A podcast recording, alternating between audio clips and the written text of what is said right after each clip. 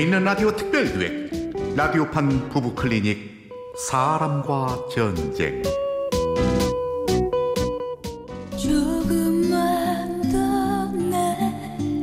제 14화 남편의 두 집 살림 일부. 말없이 어 이쪽에 양나가 아, 이게 웬일이냐? 네가 술을 다 먹자고 하고?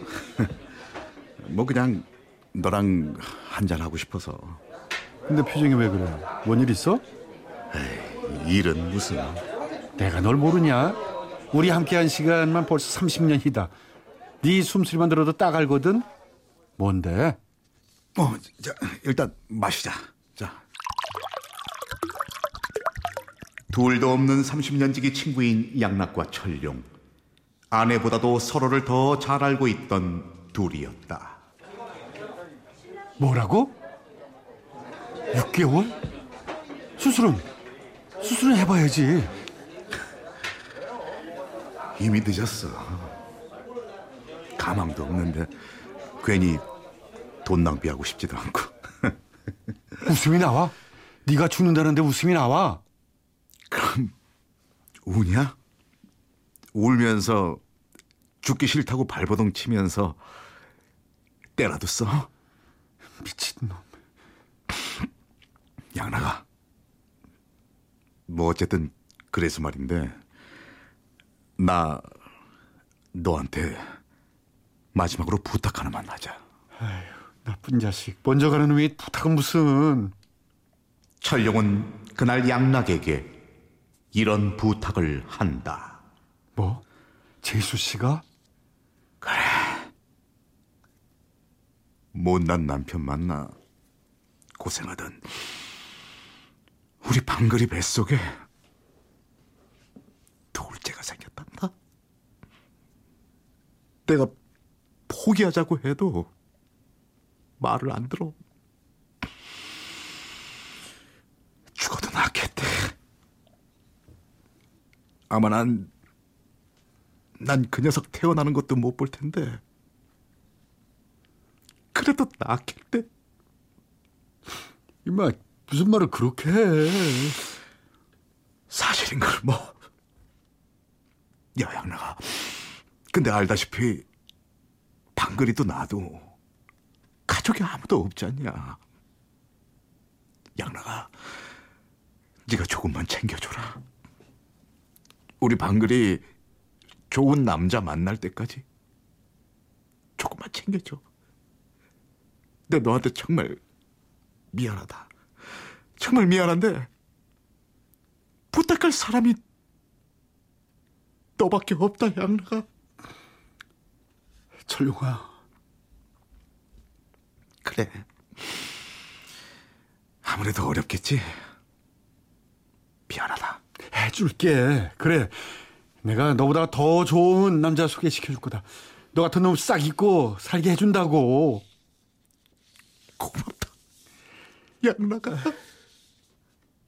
자신이 죽은 뒤 남겨질 아내와 아이를 양락에게 부탁을 한 철룡. 그로부터 5개월 뒤 그는 눈을 감았다. 여보 여보 여보 지수 씨 이러면 안 돼요. 뱃속에 아기를 생각해야죠.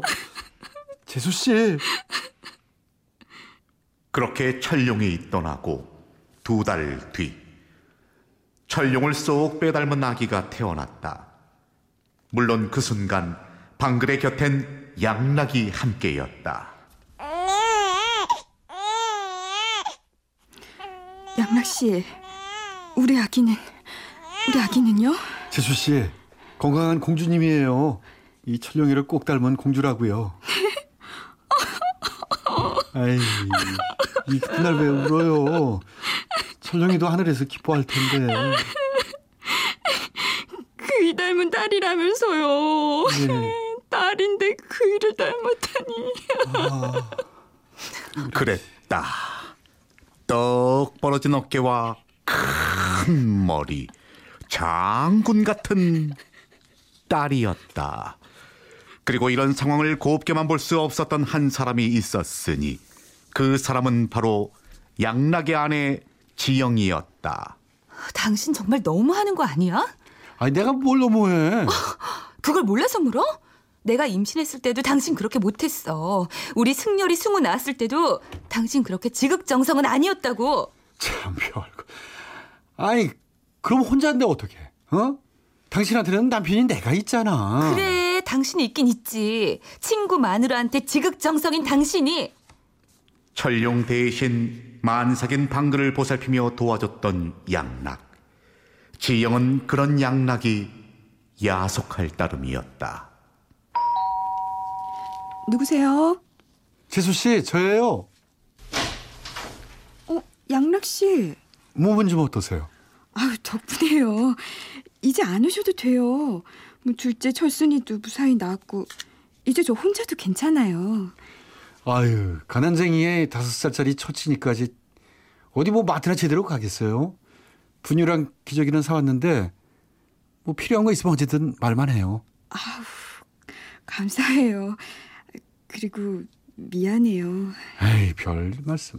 제가 전생에요. 철룡이 그 자식한테 빚이 꽤 돼요. 그거 갚는 중이니까 재수 씨는 안 미안해도 됩니다. 어, 아빠? 철진아, 아저씨한테 아빠라고 하면 어떡해? 그럼 안 돼. 아, 아빠, 아빠, 아빠, 아빠 어디죠? 아 빠. 아빠 저기 멀리 갔으니까 큰 아빠, 큰 큰 아빠랑 아빠. 놀자. 큰 아빠, 응. 큰 아빠. 아빠가 안아줄게. 저 이, 뚝뚝 뚝. 뚝. 응. 아우, 양락 씨. 뭐 큰 아빠 맞죠? 철룡이 녀석 저랑은 형제나 다름없으니까 언제든 필요하면 전화해요. 이렇게 양락이 방글의 집에 신경을 쓰면서 정작 가족들과 함께하는 시간은 점점 줄어들었고 네살 일곱 살 아들에게 아빠의 빈자리는 컸다. 여보, 이번 주말 애들이랑 수영장 가는 거 안 잊었지? 아 맞다. 아우 깜빡했네.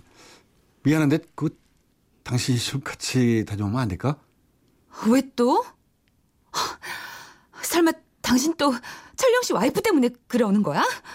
아이 철진이 걔가 아프대. 이제 태어난 지 두 달 된 신생아 데리고 병원에 갈 순 없잖아. 정말 누가 보면 당신 자식인 줄 알겠네. 무슨 소리 또 그렇게 해. 자기 자식은 팽개치고 그러는 당신, 아, 나 정말 이해 못해. 수영장에 놀러 가는 거랑 아파서 병원 가는 거랑 같아? 비교할 거래라. 우리 애들이랑 난 무슨 죄인데? 당신한테 진짜 가족은 누군데? 당신 설마 그 여자한테 마음 있는 거 아니야? 뭐라고? 아 그러지 않고 스타 어떻게 그럴 수가 있어? 어떻게 그렇게 지극정성이냐고? 둘째가 너무 어려서 도움이 필요하잖아. 아 둘째 그 둘째 혹시 당신 자식 아니야? 그래서 이러는 거 아니냐고? 뭐라고? 당신 지금 나 때렸어? 그랬어? 잠깐. 여기서 노래 한 곡 듣고 잠시 후 이어갑니다. 어떤가요? 내 곁을 떠난 이후로 그대 아름다운 모습 그 아직까지 당신은 조금만 더내 곁에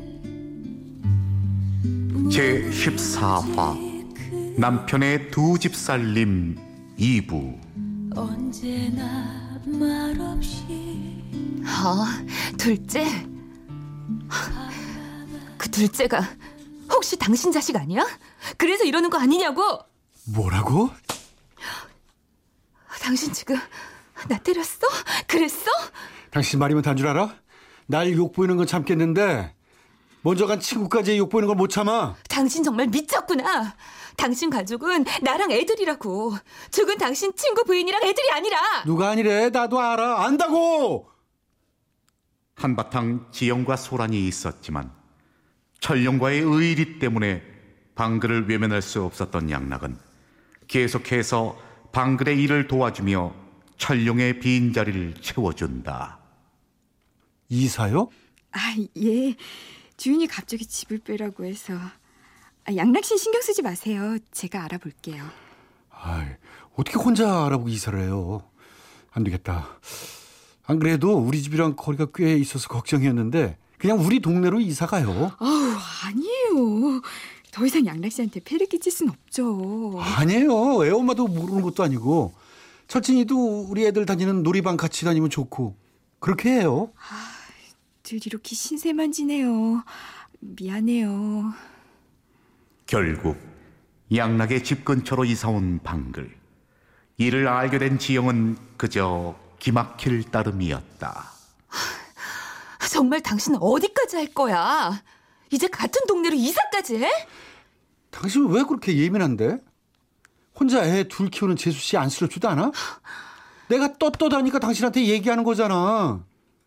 당신도 좀 이 재수 씨랑 친하게 지내고 그래봐. 내가 왜? 당신 행동 똑바로 해. 또 말도 안 되는 소리 한다. 또 그렇게 한 동네에서 살게 된 두 가족. 아이들이 같은 놀이방에 다니게 되면서 문제가 생기고 마는데 그 놀이방 재롱잔치 같은 건 그냥 당신만 가면 안 돼. 당신 진짜 이럴래? 승우가 아침부터 당신 온다고 잔뜩 신나서 간 거 몰라?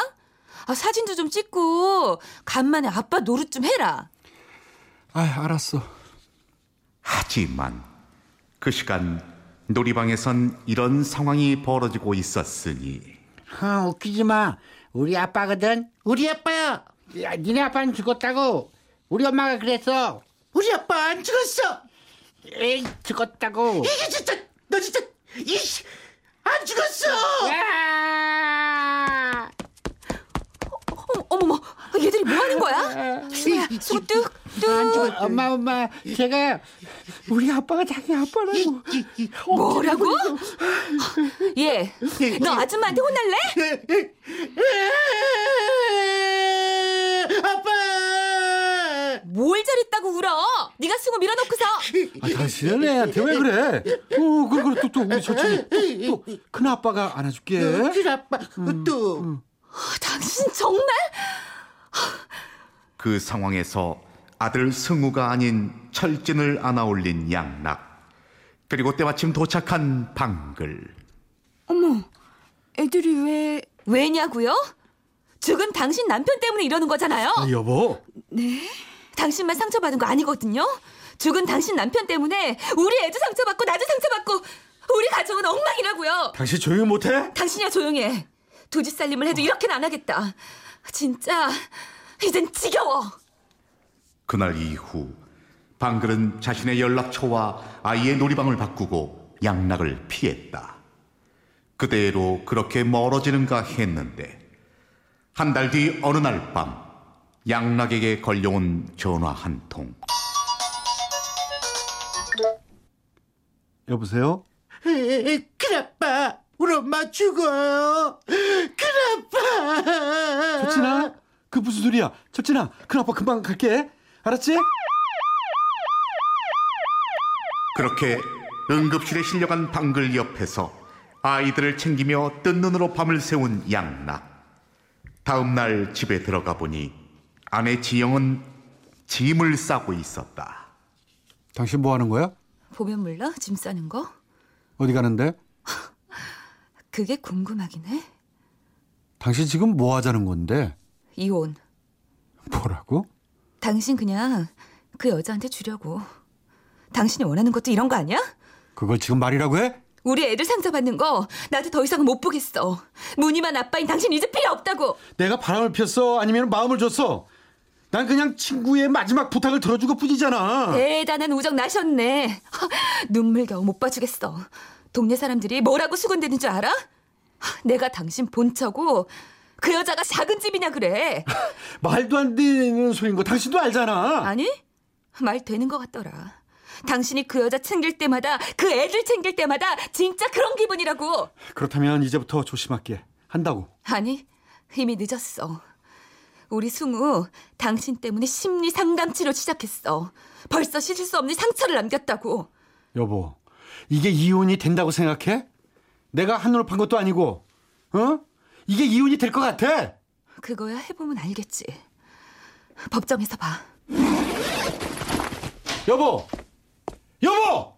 조금만 더내 곁에 라디오판 부부 클리닉 사람과 전쟁 제 14화 남편의 두 집 살림 남편과 아들의 최양락 아내 민지영 친구의 아내 임방글 친구와 친구의 아들 그리고 나레이션의 저 이철용이었습니다.